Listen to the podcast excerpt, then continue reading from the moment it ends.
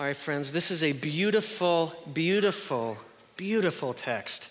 And I'm very, very nervous. So what we're gonna do is play a little fun game before we start. That'll put me at ease. It'll make us all on the same page. It's gonna be wonderful. It's gonna be a little bit of a word game, okay? A word association game. And this is how it's gonna work. I'm gonna say a word, and then as quickly as you can, you turn to your neighbor or somebody sitting next to you, and you say the first word that pops into your mind, okay? Really simple, really simple. Let's choose a word. We'll do H words, okay? H words. Helium.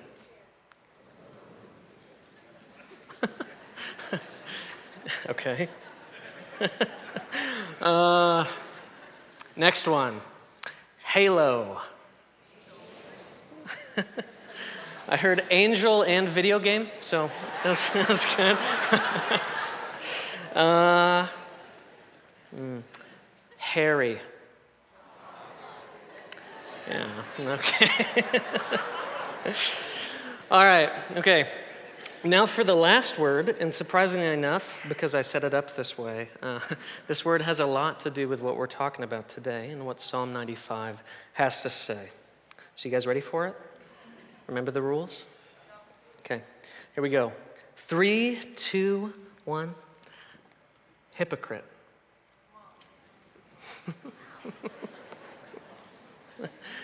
That sits a little bit differently, doesn't it? Some of you turned to your neighbor and the first word that you thought of was their name, so that was a little uncomfortable. Here's a question for you. Why does the word hypocrite make us uncomfortable? I mean, I think on one level we know. We know we come in here on Sunday, we live a certain kind of way, and we leave in the rest of the week. It's really hard to live that way, okay? And while many of us struggle with that, I mean, there's not necessarily shame. The Lord's working on us, right? We have the Spirit. And we have things like counseling. We have restoration groups that we heard about for helping people change in those kind of ways over time. And sometimes it just takes that time. But that kind of hypocrisy, coming in here, doing one thing, leaving and doing another kind of thing, is not the kind of hypocrisy that Psalm 95 is talking about. A couple months ago, College Park had a professor named Jonathan Pennington come in, and he taught a seminar. And in the middle of his talk, he said, you know, the Pharisees, they were actually quite righteous. And everyone was like, huh? Surely that cannot be right. And he said, well, the Pharisees didn't break the law, at least at face value. In fact, they were so scrupulous and concerned with not breaking the law that they made up extra rules, extra laws, so that they wouldn't even come close to breaking the law. So in other words, the Pharisees were extremely righteous. The problem was, though, that their righteousness was merely superficial. That is, their righteousness was only at the level of their actions. The Pharisees were doing all the right kinds of things. They just didn't do them with the right kind of heart. And Jesus, you know, being God, saw right through this. And later in the Gospel of Matthew, Jesus actually calls out the Pharisees for precisely this reason. In Matthew 15, verses 8 and 9, Jesus says this of the Pharisees. This people honors me with their lips, but their heart is far from me. In vain do they worship me. In other words, this people does and says all the right kinds of things, but I know their heart, and they don't love me. Their worship is in vain. That's to say, their worship, I don't accept it. And today in our text in Psalm 95, God, by the power of his Spirit, through his word, is going to call us out for the same kinds of things. And what we'll see in this text is that he will do that very graciously and kindly, but with an emphasis on the same twofold pattern, actions and heart. First, he will encourage us to worship him, to do the right kinds of things. Second, he will warn us as we worship him to do so with a heart that loves him. So to say it another way, he's encouraging us to do the right kinds of things with the right kind of heart. So I hope you've turned to Psalm 95 by now. This is our main idea today. So pencils, pens at the ready. Here we go. Worship God with a heart that loves him.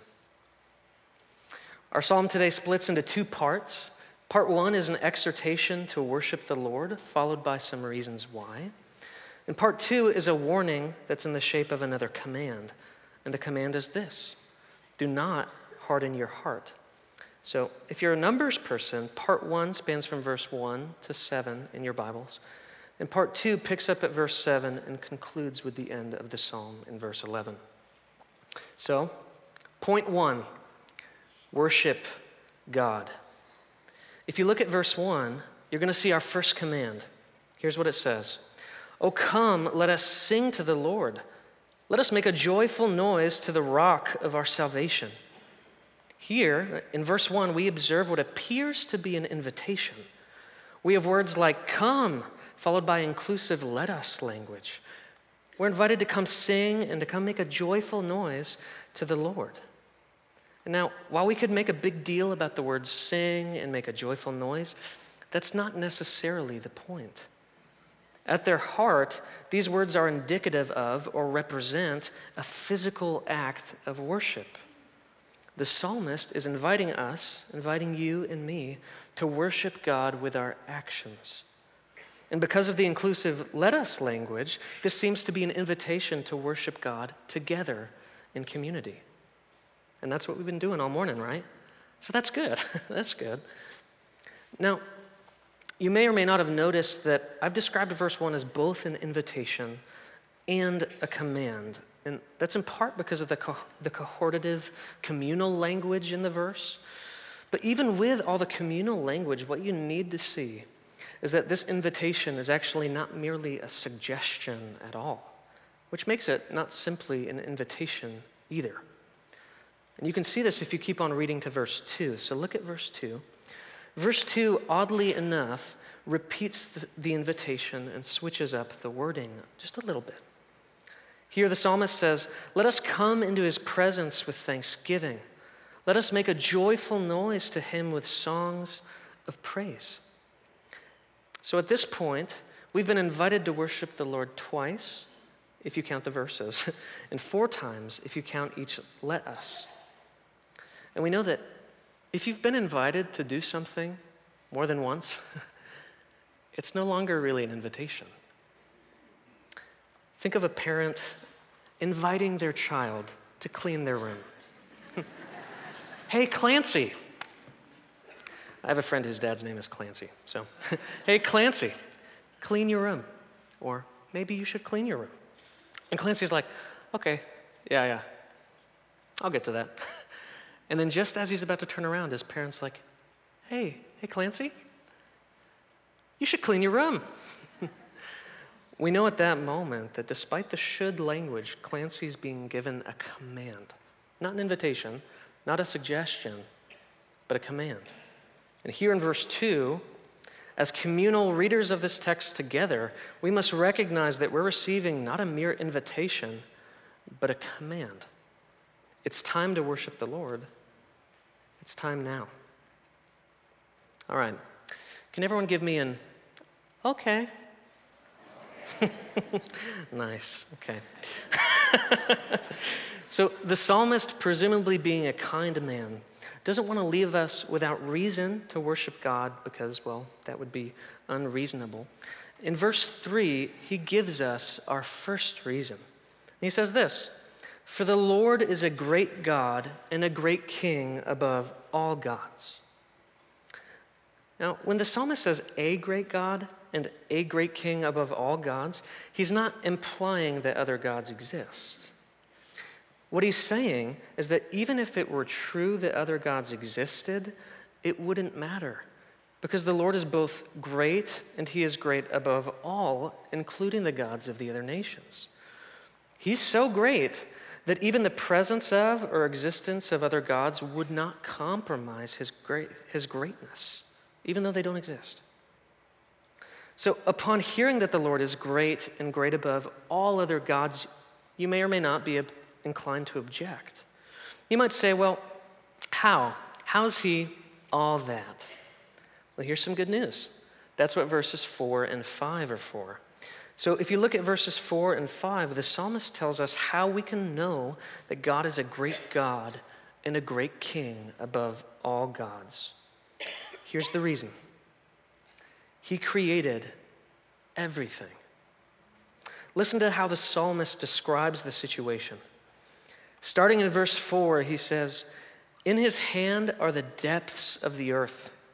The heights of the mountains are his also. The sea is his, for he made it, and his hands formed the dry land." This is a clear reference back to the beginning of the book of Genesis, where God created everything. And in a sense, what the psalmist is doing is he's saying, hey, you've read that, haven't you? That God is this God that I'm commanding you to worship. You should worship him. Something of note here for us is the anthropomorphizing of God. That is, the act of describing God with human qualities. Now, the Bible says on one hand that God has no form. That means no body. Yet these two verses say both that everything is in his hand and that his hands formed everything. So, just simply, God is being described as one who has hands.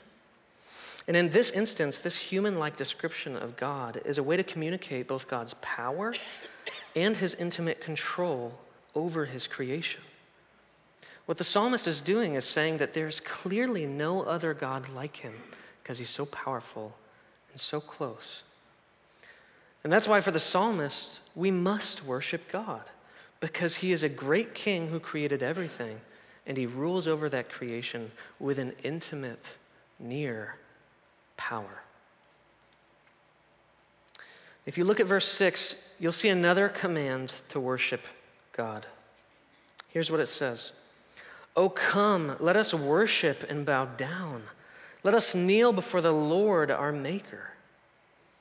And here, even in this command, the psalmist begins to hint at yet another reason why we should worship God. You see, not only is he the creator of everything, as we saw in verses 3 through 5, but more personally, he's our maker, our creator. He made us.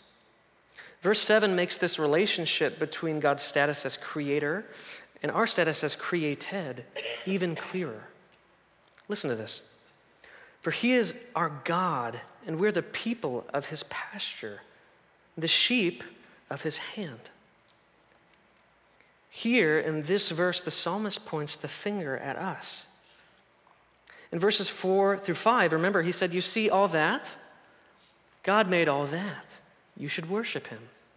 Now he points at all of us. He says, God made you. You should worship him. Now, here's something intriguing. If you look carefully, you'll notice that verse 7 also repeats the hand language that we saw earlier. Once again, God is being described as one who has hands. And this time, the reason is clear. We're the people of his pasture. He's our shepherd. He leads us. He guides us. He takes care of us. We're in his hand in that he's in control of our lives and over our circumstances.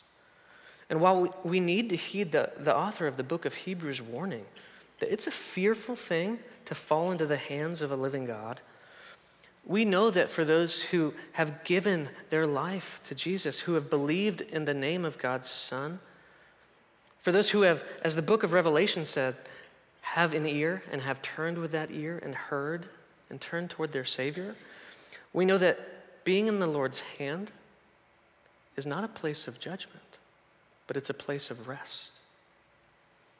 And that's the second reason why we should worship God, because he didn't just make everything and rule over it from a distance. No, he came close. He created us, and he cares for us. And even now, he's holding us. So my friends, that's the point. That's point 1 of our psalm today. Worship God because he's a great king who created everything, and worship him because he's a great shepherd who formed you and watches over you. This is the invitation or the command of the psalmist to us.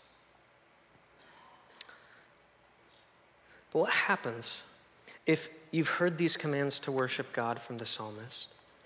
In fact, what if you heard these commands like every week for the past year? You come into church and you hear these kinds of things, but like you haven't heard. Yeah, you've come to church, you come weekly, you're involved in a small group, you serve in so many different kinds of ministries. And listen, you've got ears, but you're not really listening.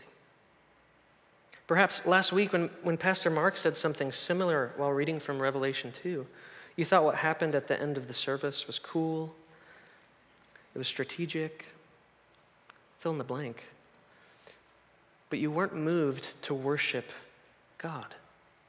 And your affections for Christ weren't stirred. And this week, maybe you find your heart even more ice cold than it was last week. And in an ironic turn of events, maybe you find yourself today having stood in this sanctuary, having already offered worship to a God who desires your affections and your actions, yet you've merely just offered to him a sliver of yourself, your actions. Not realizing that the quality of those actions are directly dependent upon the quality of your love for God himself. Let me ask you a more serious question. Where in Scripture does God smile upon and accept worship that is mere religious obligation? Where in Scripture does the Lord overlook a dead heart on the inside because of what appears to be religious commitment on the outside? If you know your Bible, perhaps you might think, you see, it was in the wilderness when God's people were wandering, waiting to enter the promised land. You might even say, see, the people in the wilderness, they didn't have new hearts yet, so they didn't have the capacity to worship God. So what the Lord did was he made sacrifices for them. And if they were to go give those sacrifices, the Lord would overlook their sinful hearts. My friends, that would be precisely the wrong line of thinking. And that's precisely why the psalmist is going to take us there, into the wilderness. This journey into the wilderness begins the second half of the psalm. So if you're ready for point 2, here it comes. Do not harden your heart. Look at the end of verse 7 for me. When you look there, you'll notice a dramatic shift in tone. This is a clever technique by the psalmist. He's trying to get us to pay attention. In verses 1 through the beginning of verse 7, we see all these beautiful invitational commands. Come, let us worship the Lord. He's great. He's your God. He's close. He's your shepherd. Yay. And then boom, today. If you hear his voice, do not harden your hearts, as at Meribah, as on the day at Massah in the wilderness, when your fathers put me to the test and put me to the proof, though they had seen my work. If we're tracking with this psalm, it's clear why there's a mood shift here. Because the Lord, yes, cares about our external expressions of worship. That's why he's invited us to come and worship him for all of these good reasons. But he also cares about our internals too. He wants our heart. And he wants it now. And that's why he shifts focus to it. Look at what the psalmist says in verse 7. Today, if you hear his voice, do not harden your hearts. Well, what is today? What is if you hear his voice? Let me tell you, today is today. When you hear his voice is any time you open God's word or receive the careful wisdom and spirit-filled direction of a brother or sister in Christ. Listen to how the author of Hebrews, after quoting lengthily from our text today, describes this situation. Take care, brothers and sisters, lest there be in any of you an evil, unbelieving heart, leading you to fall away from the living God. But exhort one another every day, as long as it is called today, that none of you may be hardened by the deceitfulness of sin. You see, God speaks through his word, and God speaks by the Spirit through the loving and caring exhortation and encouragement of members of our church body. So when you hear his voice in all of these ways, the psalmist is saying, do not harden your hearts. You can see once again in verse 8 that the psalmist is not an unreasonable man. He doesn't drop a command and bounce. Instead, he provides a textual backdrop for the command. And he says this, do not harden your hearts as at Meribah, as on the day at Massah in the wilderness, when your fathers put me to the test and put me to the proof, though they had seen my work. Now, the story he's referencing by mention of the place names Meribah and Massah actually happens twice within the first 5 books of the Bible. And in both stories, the people of Israel need water. And in both stories, instead of going to the Lord and approaching him with a heart of worship, asking for water that they know the Lord can provide, they actually grumble against the Lord and against the people that God has placed in leadership over them. And they begin to demand things of God and levy judgments against God. And while the placement of these stories in their own context within the first 5 books of the Bible is significant in many ways, the most pertinent observation to take note of is that both stories happen after significant displays of God's power, his faithfulness, and his goodness. For example, the first story happens right after the crossing of the Red Sea in Exodus. Like, pay attention to the irony in this situation, okay? The Lord has just revealed himself to have power over water by splitting the Red Sea and allowing God's people to walk through on dry land. Then, when the people have an opportunity to trust in God's power over water, they literally do the opposite. They get angry with God, they get frustrated with him, they grumble, and they say that the Lord only brought them out into the wilderness to kill them. Because they're dying of thirst. So in other words, this people, they had seen God's works, yet they didn't believe in him. And you can see this in the demands that they made of him. And my friends, this is what it means to put God to the test. To feign love for God, but to really hate him.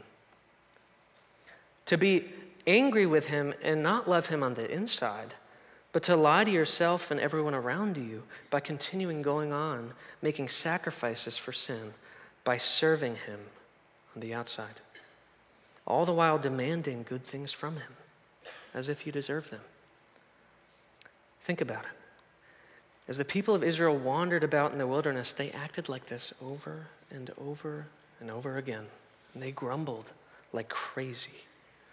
They demanded from the Lord the good blessings he promised, despite the fact that they weren't the intended recipients of those blessings. Reason being, they didn't love him.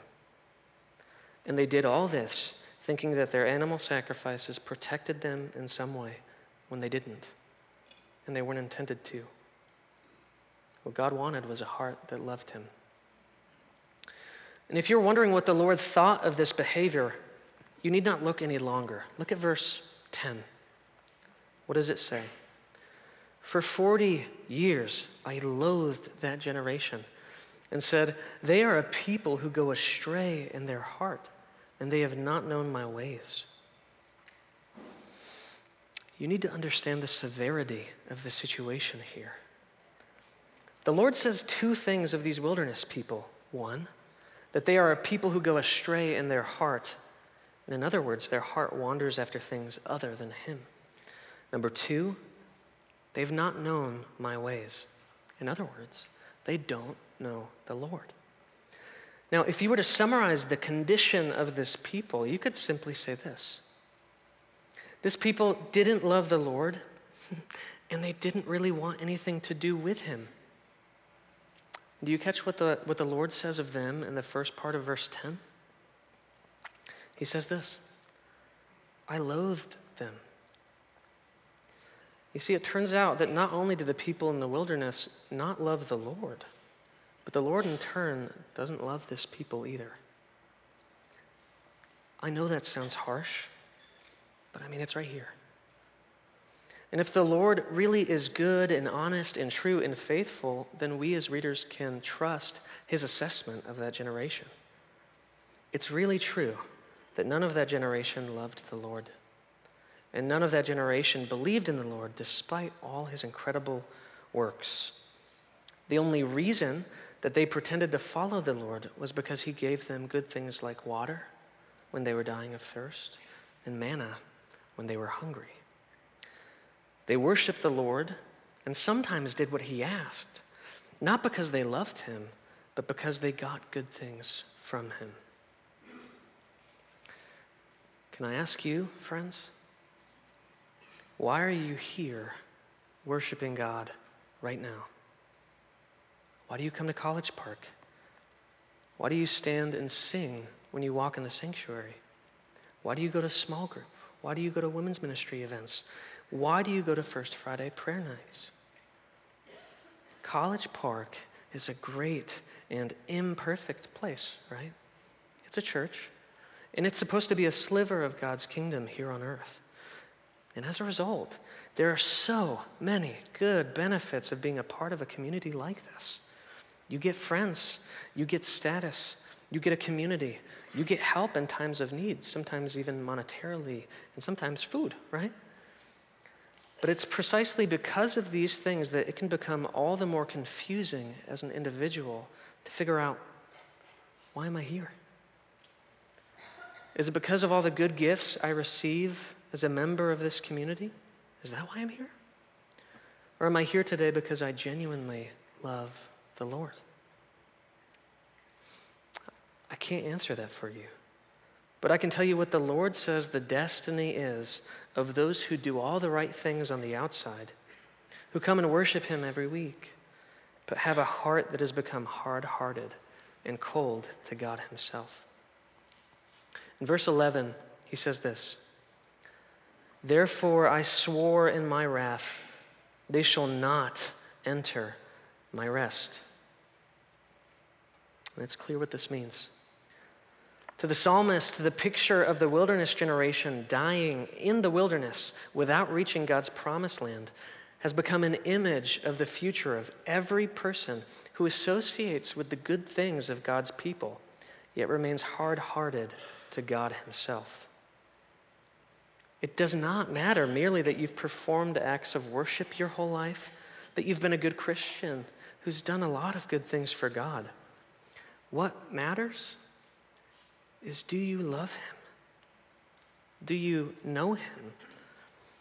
Because it actually doesn't matter to God what you do if you don't love him while you're doing those things. I mean, don't get me wrong. He'll still use those things for the good of his people. They just won't factor into your eternal destiny. And before you're tempted to shirk this exhortation off, listen to Jesus' words in Matthew 7.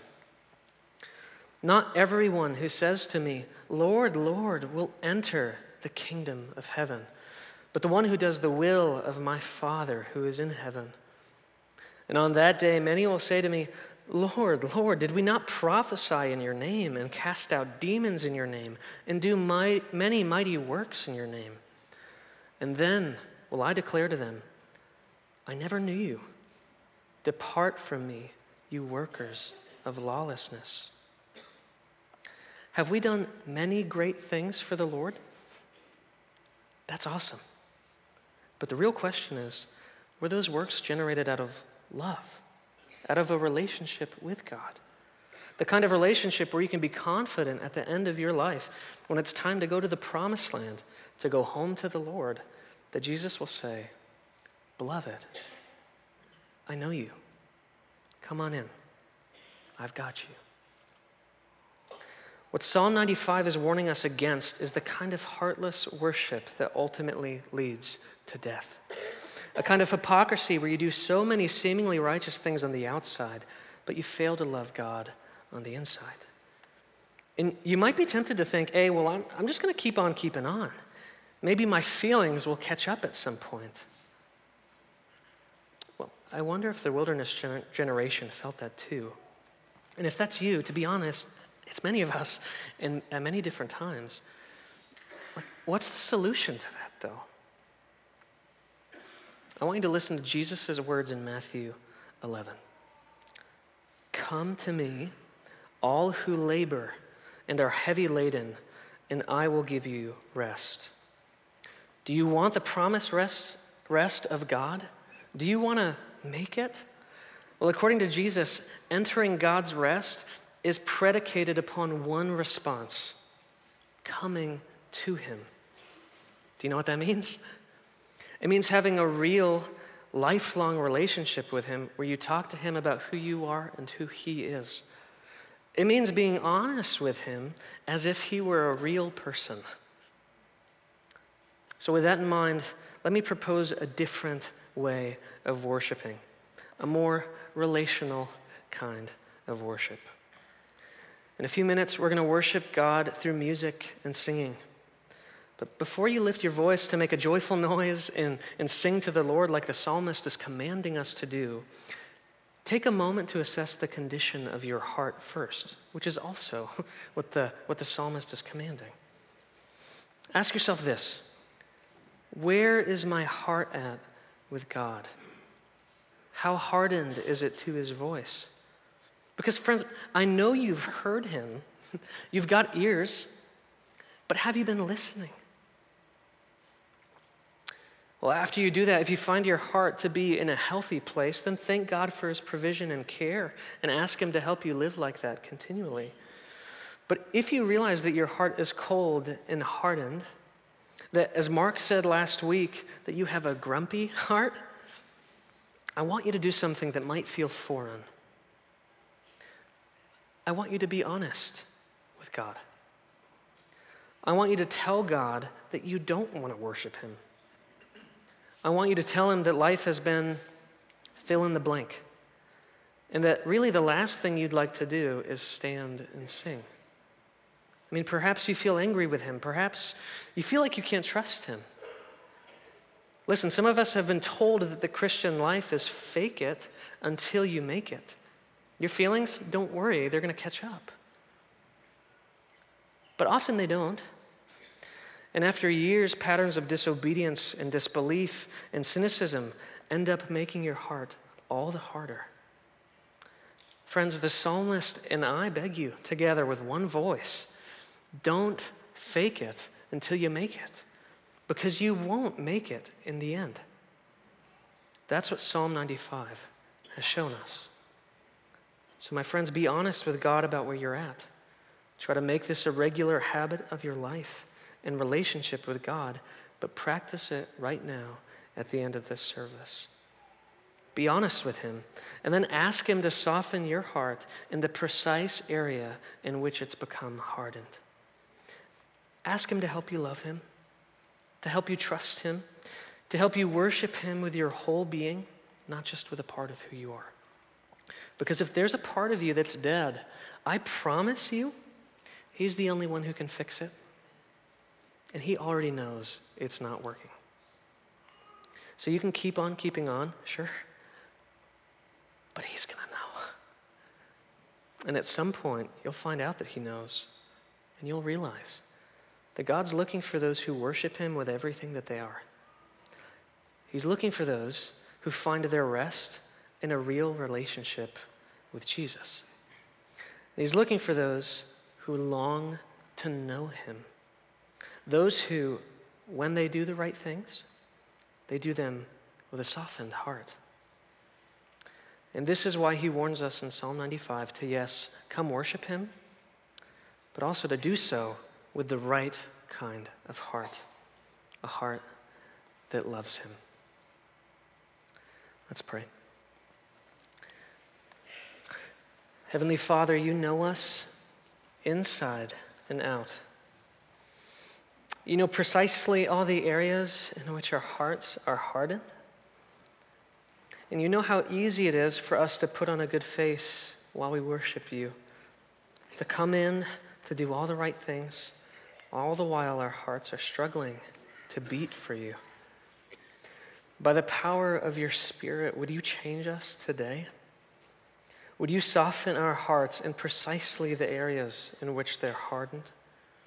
And would you help us trust and rest in you, Jesus, the one who promises, come to me and I will give you rest.